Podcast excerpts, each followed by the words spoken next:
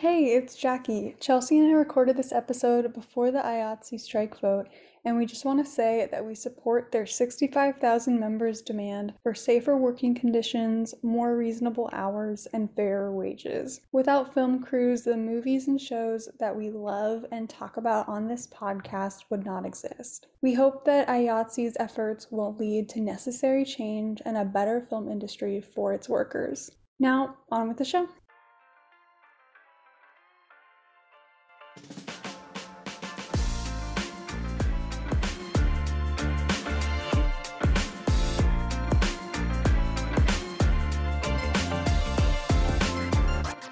And welcome to another episode of Film Spill, a movie night podcast with your host, Chelsea. And Jackie. Film Spill, if you don't already know, is a podcast that comes out every other Thursday. And we talk about a movie by a female filmmaker every episode.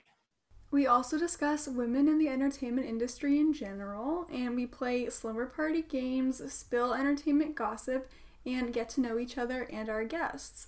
But this week it's just me and Chelsea. And today we're going to be talking about The Matrix, directed by Lily and Lana Wachowski. But first, it's time for Guess the Movie Quote. I'm excited for this game. I don't know if I'll be able to get them all, but um, we'll see. These are some pretty iconic quotes, I think. So. Yeah, I think I think you you got these. I tried to make it, you know, an even game for you Mm. to have some tricky ones in there. I can't go Yeah. too easy. Oh yeah, no, for sure. I don't want you to. Mm-hmm. Um, but I appreciate the confidence. yeah. so the first quote is May the force be with you.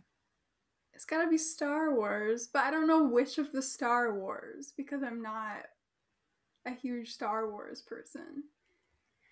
I would just credit the first because I feel like that's a continuous quote, right? I don't know which one. I don't I get so Yeah. confused by the orders as is. Yeah. Hold on, let me Google. Okay.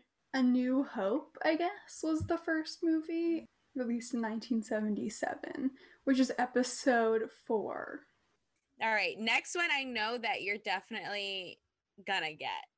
Okay. Definitely gonna get. This one has to be a no-brainer. There's no place like home. The Wizard of Oz. Yay! Yeah, of course. Love that Yeah. movie. Like it's a classic. You gotta know the Mhm. classics. I feel like everybody, I mean, I don't know everybody, but like, even if you haven't seen that movie, which you definitely should see it, you know what that quote's from. Yeah. Maybe so good. Even though the like when they get into this characters, like the scarecrow and stuff, they look so weird. They kind of Yeah, scare me. It's really scary, like the flying monkeys. My mom always hated the flying monkeys. she said she was really scared of them. Yeah. I'm just not a costume type of person sometimes when they look like freaking creepy and too real. I'm like, oh no. Because it's all, you know, none of it's like CGI, right? All of it's like practical effects because it was filmed in like the 30s. It just looks, it's, it's in an uncanny valley for me. I wouldn't like putting that on my resume. Wizard of Oz, flying monkey. You're like, yeah, I was in the Wizard of Oz. oh, who'd you play? I was a flying monkey. No big deal. So the quote is, "It's alive! It's alive!" I haven't seen this movie, but is it Frankenstein? It is Frankenstein. It's a really good film, actually. I had to watch it for um. I took a horror film class and I had to watch it, and it was good. Yeah, I definitely should see that movie. I feel like it's, you know, like you said, so iconic. Next one. This one I was excited for. I wanted to see how good I could actually like say this line. I'll be back. the Terminator. Yay! Okay, I can't. I don't have that deep of a voice. I guess. I'll be back. Like no, Yeah, it doesn't sound good. I can't do it. Next one. My mama always said life was like a box of chocolates. You never know what you're gonna get. Forrest Gump. Yeah. Oh my god. Jackie, you got these. I mean, there's like a couple toward the bottom that I'm looking at that I'm like, mm, I don't know, but we'll see. Houston, we have a problem. Okay, this one, I don't know what the number is. I'm so dumb. It's either Apollo 11 or Apollo 13. It's Apollo 13. Okay, yeah. Mm. Cause But yeah, you like, good. You got it. I don't know my history.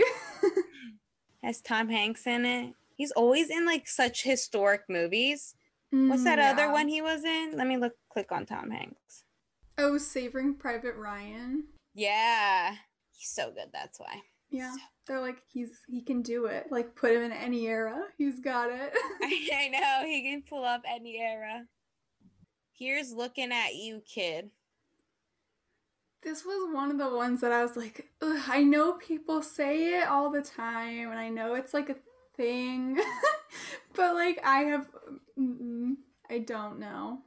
Once I tell you, you're gonna be like, ah, rats. Can I get a hint? we just talked about it last week. I was like blank, and then Blank. Oh. um, it's Casa. Oh, Casablanca. I have seen Yeah. this movie, but wow, okay. I just remember like we'll always have Paris. That's the quote from that movie that I think of when I think of that movie. That's another good one. You're gonna need a bigger boat. It's from Jaws. Yes. Yeah. Keep your friends close, but your enemies closer. This is another one that I'm just like again, have heard people say it a million times. I actually didn't know that was from a movie. Like I just thought it was like a saying. I thought so too. Maybe they put it in a movie for a saying, but I'm pretty Yeah. sure this is The Godfather before I look it up. I oh, think. okay. Yeah, it is The Godfather. Mm. Um, Yeah, I mean, I have seen that movie too. I don't remember that line in that movie. there's too many of them. yeah, it's true. Mm. But um, I do remember in the first Godfather movie, "Leave the gun, take the cannoli." That's one of my favorite lines. I love cannolis. Ugh, I could go for one right now. me fucking too. Like me just thinking of it, I'm like, sweet old cannoli. the crunchy shell and then the sweet, creamy inside. And and the little chocolate chips with the powdered Yeah. sugar. chocolate chips, maybe some pistachios crumbled up, Mm. Maybe some orange zest on there. Oh, you're getting fancy, Jackie. You know, can dream. okay, next one is just keep swimming. this is from Finding Nemo. Yay! Dory. Yeah. Dory, good old Dory. For a second, I almost said Finding Dory, but then she probably says that in her movie as well. But yeah, yeah, I think so. originally Finding Nemo. Originally Finding Nemo. All right, next one. I am your father. That's another Star Wars one, right? But I don't know Mhm. which which one of those films he says that in. I think it's the fifth one. Okay, so the go back to my cheat sheet. The second one that was released, The Empire Strikes Back. Okay, the next one I had to look up. I've never watched the movie, but I I mean I've heard this quote. Everyone says it. Okay, so the quote is You talking to me? Okay. Are you my- talking to me? my guess is Taxi Driver. it is. Okay. Good. Damn, that was good. So you've watched it? No, No? Okay. but I know it's Robert De Niro. Yeah, I should see Taxi Driver. Everybody talks about that movie. Next one. We're close to the final three. Okay. So as if. Clueless. Yes. Yes. We got to talk about that movie because it was directed by a woman. Yes, we do. Maybe we'll do that sometime in the next couple of weeks. Yeah, that'd be fun. Cool. Let's see if you get this one. Nobody puts baby in a corner. Is this Dirty Dancing? yeah. Damn. I haven't seen it also, but I just again, it's one of those movies where it's just in the in the zeitgeist, you know. It's in the water. Yeah. That was like one of my favorites growing up watching was Dirty Dancing. The next one is You're Killing Me Smalls. Okay. My guess is, and this is probably totally wrong, but The Sandlot? No, it's right. Really? Yeah, it's The oh Sandlot. Oh. Cause I like I remember seeing this is so stupid. I remember like going to Target and seeing like this shirt that said "You're killing me" Smalls that they had, and I was like, "What is that?" Like I've heard people say that before. What is that? Something I googled it, and I was like, "Okay, The Sandlot." I just like put that in the back of my brain, but again, haven't seen the movie. It's a classic. I know. Definitely I know. have to watch The Sandlot. That's another one on your list. I'll make. A, I'm gonna start making you a list, Jackie. Stand by me. The Sandlot. Yeah. Yeah. What else? Dirty Dancing. Oh yes, Dirty Dancing. All right. Well, that comes to the conclusion of guess the movie quote. I got like two and a half wrong, right? Yeah, Out of sixteen. That's like an A. An A. yeah. I mean, I won't settle for anything less. So, as we mentioned before, we're going to be talking about The Matrix 1999. This film is available to watch on HBO Max with, of course, a, a subscription if you want to pay $14.99 a month, you know. Honestly, HBO Max is the shit, but it's also available on YouTube and Amazon Prime Yes, to rent. to rent. So, they everything costs fucking money nowadays, so I know. can't get anything for free. Although maybe you know what? If you went to your library, they would probably have The Matrix on DVD. I would guess. So you know, yeah. if you want to do that. check your local libraries. This conversation will contain spoilers of the film. So if you want to pause the podcast and go watch The Matrix before you listen to this part of the segment, feel free to do so. Do you want to get into like the initial thoughts of Matrix and how you felt about it? I know you said you've watched it before. No, I haven't seen it before. Oh, okay. So this was both our first times. Yeah, yeah, we're both Matrix virgins, or we were. Um, but uh, yeah, I really liked it. I'd never seen it before. I just like it's one of those movies like the, some of the movies we talked about in those quotes, you know, where it's like a cultural touchstone. Like people reference it all the time. It's referenced like it's influenced other films and also like in conversation, you know, people just bring it up. I feel like that whole like dodging the bullets thing has like we've seen that a million times now because of the Matrix. And I just felt like we had to watch it and talk about it because it's just a really iconic and fun action movie. And I'm glad that I've seen it now. Yeah, it was. Eh, it was a lot better than I anticipated it to be. Not that I didn't anticipate it to be good. It's just I credit it for so much that it has done, you know, and like why it is such a great movie and what they were able to do with like special effect wise. And I learned that the directors, Lily and Lana, I, I don't know if both of them or one or the other, sacrificed their pay to pay the special effects people more for the movie to come out better. Oh, wow. That's something you don't hear every day. No, not at all. They really believed in it. yeah. No, they did. So, and you can tell like there's so much attention to detail in this film. It was amazing how much effort was put into it and how like everything just like flowed well together. Yeah, I think like one of the I mean along with all the special effects and action and stuff like one of the best one of the Matrix best attributes is like the world building.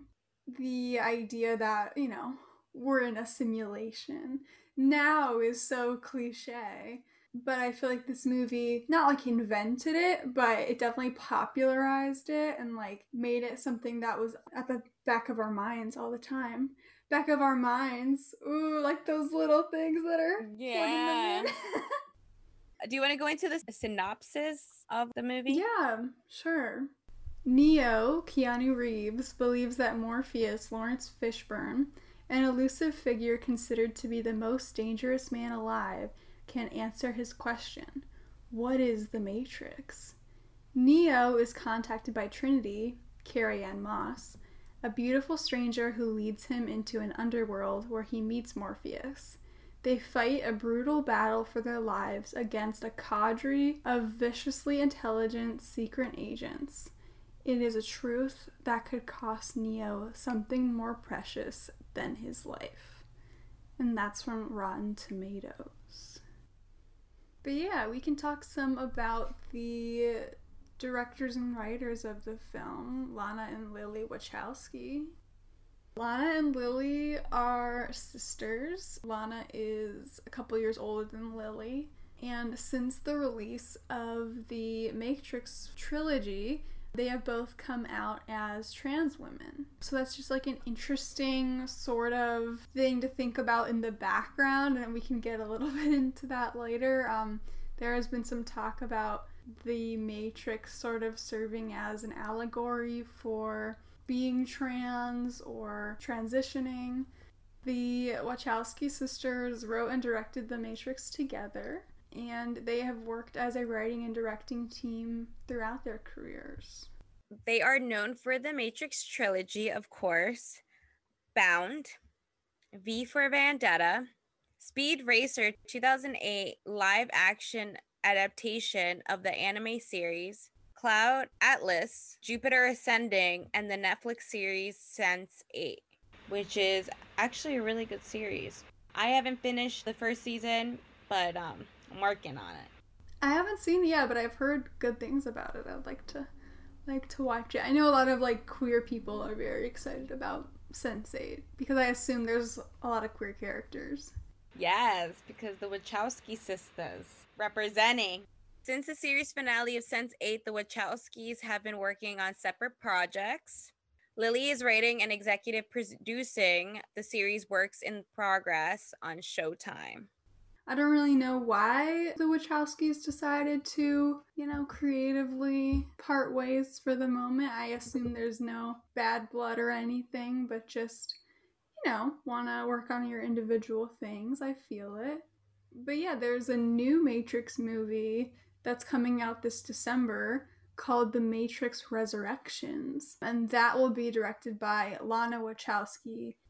The Wachowskis are from Chicago, and their dad was of Polish descent, hence Wachowski, a very Polish last name. And Oh, I loved this. I was reading about this. So Lana and Lily were both theater kids in school, and um, former classmates of theirs have said they played Dungeons and Dragons. And I just, as a former theater kid who likes to play Dungeons and Dragons, it's just really that made me really happy. I never played Dungeons and Dragons. It's so fun. I feel like you really like it. Like everybody's like, "Oh, it's so like nerdy or so goofy or whatever, but like it's literally I mean, I loved and still love, but just haven't done it for a while, like improv. Um, oh, I love improv. Yeah, and I also like, you know, storytelling and like creating fantastical characters and worlds. And it's just like kind of a structured improv with your friends, you know? Yeah. It's just great. And like, you know, it can lead to you writing something like The Matrix. That's probably what happened here. yeah. Oh, this is nice. So, Lana and Lily wrote several issues for the Marvel Comics in the mid 90s Ectokid and Clive Barker's Hellraiser and Nightbreed before writing and directing films together. Yeah, which like I feel like I can see, you know, a comic book influence in the Matrix. I mean, and they talk about being inspired by Japanese animation and martial arts movies. So like that's also there, but I just think um like if the Matrix was a comic book series, you know, that's that'd be cool. I could see that. I could see that too. That'd be cool. Maybe they should create like an animation. Well, there were um the Animatrix. My boyfriend was telling me about this. So like after the Matrix was released, they did this by other filmmakers, I think. They made like I think they're animated shorts that take place in the Matrix universe. That's cool. Yeah, the, I mean, the Matrix world seems like badass. The other two movies both came out in 2003. What? Yeah, I was like, I thought they would be like a year or two apart at least. They both came out in 2003 The Matrix Reloaded and The Matrix Revolutions. That's weird. Maybe because um both of them were working on writing and directing, so they banged out these two. It's true. The Wachowskis were inspired by Japanese animation and martial arts movies when choreographing the action scenes in the film.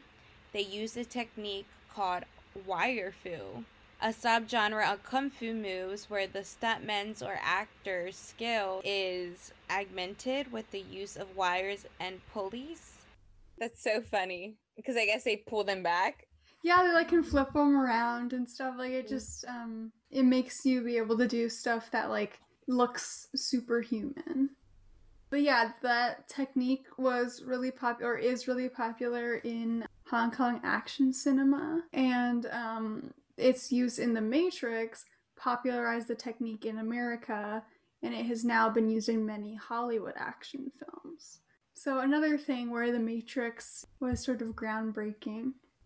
The budget was 63 million. The film premiered in the US on March 31st, 1999 and grossed over 460 million at the worldwide box office. It was relatively well received, especially for its action, special effects, and sound design, but some critics were disappointed by the story, particularly the third act. The Matrix also won four Oscars for Best Visual Effects, Best Film Editing, Best Sound, and Best Sound Editing. Many considered it to be one of the best sci fi films of all time. Do you think it's one of the best sci fi films of all time? Of its time, for sure. Still today, I mean, the enhancements of technology and visual effects now are completely different. So, like, I know that the movie that's going to be coming out soon, if the special effects were that top notch back in 1999, I have a feeling that it's going to be like crazy. So I'm like really excited to see like what they can do with it now. That's true. Yeah, with all the advancements that we've had since then. I mean, I am not like a huge sci-fi person. I don't like have anything against the genre. I just feel like I'm not super well versed in it. But like I would say, like it seems like this movie was very revolutionary, I guess, in what it what it did and like the story that it told and very influential and it looks super cool and like it's a very fun film so i would say you know in my book it's one of the best mm-hmm. sci-fi movies i've ever seen. So already in the beginning of the film we see this action scene with the agents and trinity with her getting hunted down. And it was just so action packed with her being such a badass. And that was a great way to start off the film because you know it was going to be very action packed there was going to be a lot of excitement. Like you're already questioning like why is she getting hunted down? Like what's going on? And that makes you want to engage in the film even more because you're starting to ask these questions from the very beginning. Yeah and then she goes in the phone booth and she disappears. You're like how does that work? Like what happened there? I feel like that first scene does a really good job of like just, you know, throwing us in like en media res, as um, the film scholars would say, just kind of immersing us in the world right away. And definitely, like you said, giving us a taste of like what this movie's gonna be like going forward. Mm-hmm. And Trinity is hot. yeah, she's such like uh like such a great representation for like female dominance like we're badasses too and that's like the first person that you see kick some ass is her you know i was a little bit disappointed that like she had to be the love interest for neo because like i don't really feel like that was even really all that necessary and like really not that established and then just at the end they kind of threw it in there i could kind of tell like she had a crush on him or whatever but i just didn't I didn't feel like we needed that. I feel like that's so tropey and like classic action movie.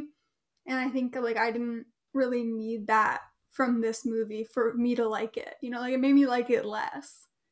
Yeah, it's true. I mean, there's always a guy and a girl relationship when an action movie comes to life, right? You haven't seen a gay couple yet on screen that like it's an action-packed film until I think Batwoman with Ruby Ruby Rose or no? Ruby Rose. Yeah, yeah, yeah.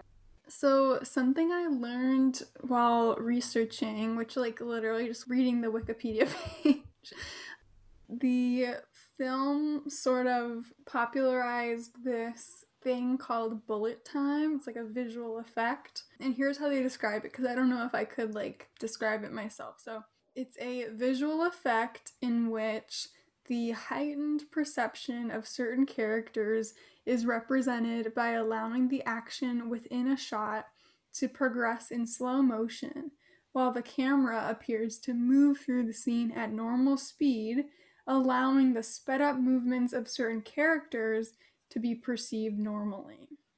So, like, that's just a mind fuck, but, um, you know, another visual effect thing, along with wire fu that this movie popularized in the US. There were some really iconic shots that I feel like even having not seen the film before, I had seen just in popular culture, like in memes and stuff, like Neo dodging the bullets, Neo's reflection in Morpheus's glasses at the beginning when he's like deciding to take the red pill. And That that's what I was so talking to you about how cool. everything I'm was like, so that's what I was wondering. How did they do that? I didn't know what to expect next. Like it was just orchestrated perfectly.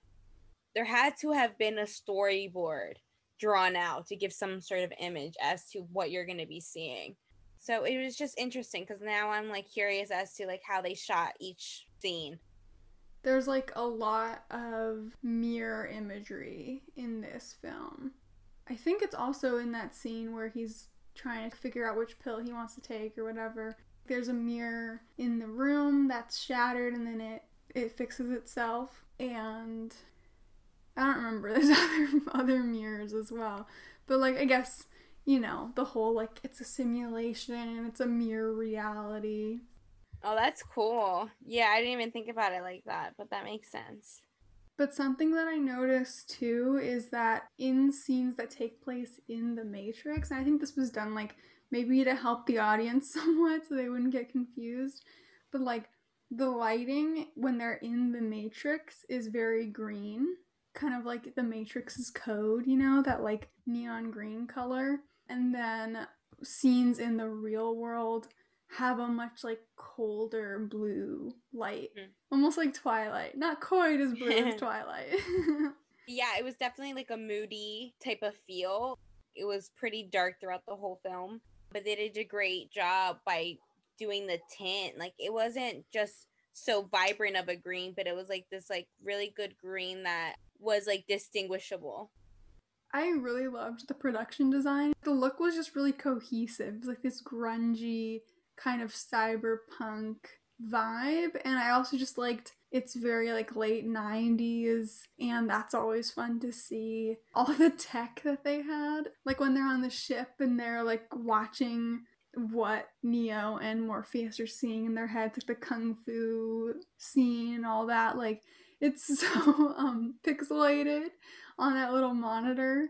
I just always love visions of the future from the past, if that makes any sense. Like, you know, in the 60s, the kind of aesthetic that's kind of like the Jetsons. It's like retro futuristic. I always love just seeing how different time periods envision the future. And like, it's funny to me that even though I guess like they say, you know, in the movie that humanity supposedly peaked in 1999, which like did it? Yeah, probably. Um but uh the idea that still technology especially for people outside the matrix hasn't advanced any further in a hundred years is just funny but like they also couldn't envision because like, you can't envision what future technology is going to look like if you haven't seen it you know Hey, it could be anything. We just get so caught up on what's that new invention out there and what can it do for us. Like there's so much out there that I have yet to hear about. But I feel like I don't know. Do you really need a touch screen on everything? These are the questions for the 21st century. I know. Hey, maybe at this point they want to do everything like touchscreen, like face operated, like because they want to know us. They want to know who we are. AI. They're coming. They want to harvest our energy. Very true. It's the Matrix. It's trying to tell us something. It's probably been trying to tell us something. Oh, yeah. I think that because this movie came out in 1999, especially, I think in some ways it represents a fear that people had of like the technological advancements that would come along with the turn of the millennium. So, like, you know, there was a lot of fear about um, Y2K and like how that was gonna destroy everything because the all like the computers weren't gonna recognize the they weren't gonna switch to the right year. They were gonna think it was 1900, not 2000, and like that didn't happen. But I think there was a fear of like reliance on technology and like a fear that technology is out of our control or like we've created something that has the power to like outsmart and dominate us. So I think like that is captured in this film as well. Plot wise, what the movie does best is like getting us to see this crazy world that the Wachowskis have dreamt up through Neo's eyes. I'm perfectly fine with, you know, if there's great world building, like most of the film just being them explaining to us what it is. And then I sort of noticed that Neo's journey follows the hero's journey story structure pretty closely. They always do a love story, like love love conquers all. Love is what solves the problem. Right, like I guess, you know, in screenwriting terms or whatever, Trinity is kind of like although I don't would it be Trinity or would it be Morpheus? That's Neo's Stakes character. That's an interesting little thought exercise for mm-hmm. any of you screenwriters listening. But I was just I was following the the movie. I was like I was with them. You know, I was like, okay, Wachowski's like I feel you. I'm vibing. Yeah. We're in this, like, it's a simulation, and we're going in and out, and we're trying to stop the AI, and like, I was there. But then the ending, like, you know, Neo dying, but then being resurrected through Trinity's love. Like, I just didn't, it just felt like a little bit of a cop out or like a Deus Ex Machina, you know, where like, I didn't really feel like it was super earned. And I think, like, had Neo and Trinity's relationship been more established? Like, had we gotten really a sense that they really did love each other? I might have been more willing to go along with that, with what mm. happened at the end. But, like, because that wasn't really there, it was a little bit of a letdown. Well, I thought that he was gonna overcome it by himself, like without needing that whole like relationship to save him you know because i thought like the teaching from morpheus that he got was that he could outlive anything like it didn't matter what came his way he would break the logic that he was actually being attacked in reality he had to create the idea that everything that was being thrown at him wasn't going to actually kill him like there is no spoon right yeah but yeah, like I wanted the ending to follow the internal logic of the movie and of the world because like it had up until this point, you know. Maybe they're hopeless romantics. Maybe the Wachowski sisters are like, "No, we need to have some romance in there." But then like give me love before. You know what I mean? Give me if even if they don't say they're in love, like give me a relationship between Neo and Trinity that I really am invested in. I know that was part that part was a little cheesy though. yeah. I mean whatever, like it's fine. That's like my only issue with the plot, I would say. Like my biggest biggest note to the Wachowskis as if I know. So did any dialogue stand out to you? I think the only stuff that really stood out to me were some of Morpheus's lines where like you know, if you saw this movie when you were 13, your mind would be blown. mm-hmm. But to me, he just sounded like a philosophy professor. like, you know, what is real? How do you define real? Or like, I can only show you the door. You're the one that has to walk through it. Like that kind of that kind of shit. It's just edgy philosophical questions. Yeah, no, that's what I liked about it of how he like delivered it because I mean, it did make you feel like okay, like yeah, they're giving me some like teachings or something like that. Like that's kind of how I felt. Like I was getting like a Buddhist teaching. If I was still in school and I was in a philosophy class, like I would write a paper about the Matrix and like Mhm. compare it to different like compare it to Kant and compare it to like different philosophers' perspectives and see kind of how it lines up or like sort of what philosophical school like it falls into. So if you guys are in school, feel free to take that idea and um, give me credit for your A, you know? So I know. Do you want to go into talking about any themes that stood out to you? Yeah, I mean, I think, like we were saying, like there's a lot of philosophical themes in this, like whether free will exists or whether fate exists, you know, rejecting groupthink and like being an individual. What did you think of the philosophical themes? I was always wondering because they wrote this. uh, Do they themselves have any uh, philosophical beliefs? Like, do they actually do they have these conversations with each other? And that's why they incorporated in the script because, like, faith, there there being chance and people not uh, believing in that everything happens for a reason. And I never had that conversation with someone that was opposed to that belief that everything happens for a reason because I mean everyone says it all the time, right? I'm like, but don't you think that like we all have like our purpose? And I guess some people don't think that like we all have a purpose, that we're just here to be here. But I've always felt like there is a purpose, that everything does happen for a reason and that it is mind over matter and that your mind has more power than you give it credit for. Yeah, that's probably true. I mean, I am pretty agnostic, so like I don't really think that we can necessarily know like if there is some higher power or some higher purpose. I think if people like if it helps them to think that and they're like not hurting anyone because of that, then like go for it. But I personally like can't really say with any confidence that we're here for any particular reason or that anything happens for any particular reason. And I think like there is some power in that. Like just make the most of what you have or like maybe there is no re- underlying reason. So like you create your reason. You know. Mhm. Anyway, yeah, I think the movie like it just poses a lot of questions and it doesn't give a lot of like concrete answers in terms of is there such a thing as fate because the oracle she tells neo that he isn't the chosen one but then it turns out that he probably is or it's like but is he or is it just he needs to be so he is you know what i mean Yeah. there was a thing that the oracle said with the flower, the vase of flowers. Because he comes in and she says, Oh, don't worry about the vase.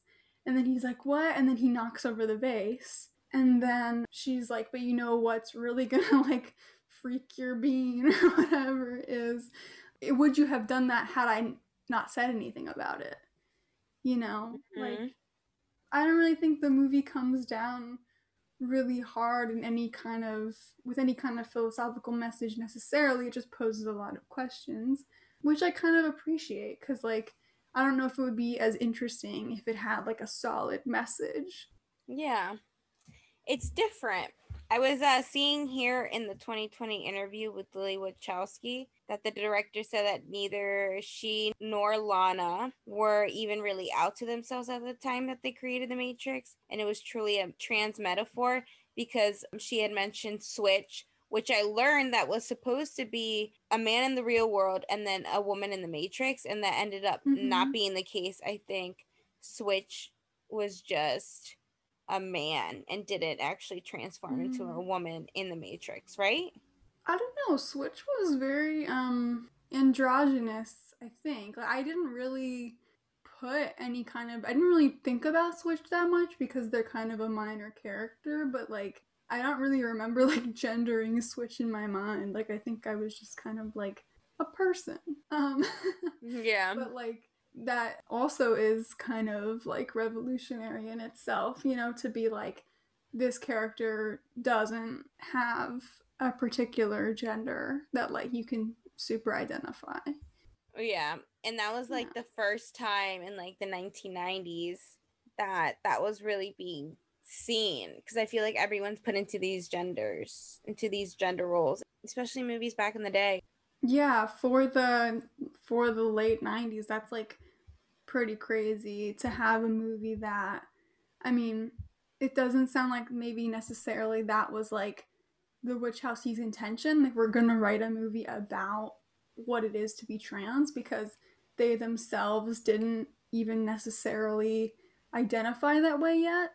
But like that was definitely sort of a I think a subconscious like allegory that came up, you know? Because sometimes you'll write something and you won't realize like why you're writing it or, or what the significance is, and then maybe years later you look back on it and you're like, oh, I was working through some shit.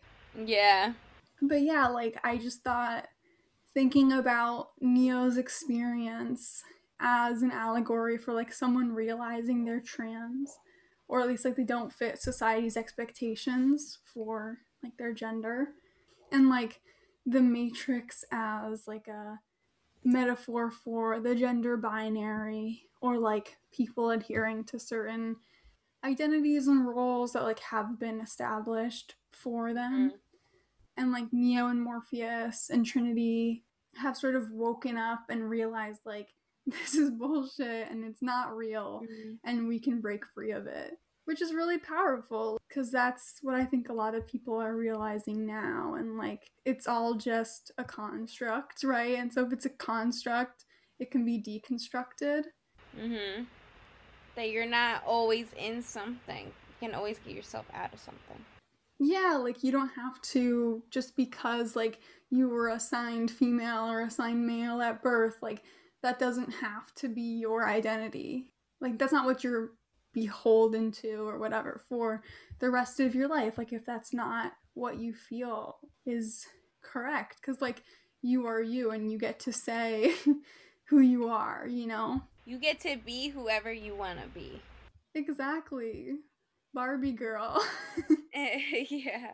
lily said that even before she had confirmed that it was a trans allegory trans people would come up to her and thank her for making the movie and say like it meant a lot to them. And like this movie saved their life. And lily said that was really touching for her and like that she was really grateful that she could help them along with their journey and like realizing who they are and embracing it mm. Yeah, and, and a lot of directors and writers don't realize how much their movies help other people in the beginning because I mean they haven't received any of the feedback yet. So once they start receiving the feedback, they're like, "Wow, like who would have known? Like who would have known that this movie could be so impactful?" yeah that's true to write something and not even realize exactly what you mean by it and have the audience like get something really meaningful out of it and then to turn around and look back on it and be like oh yeah that actually yeah that Like- makes sense.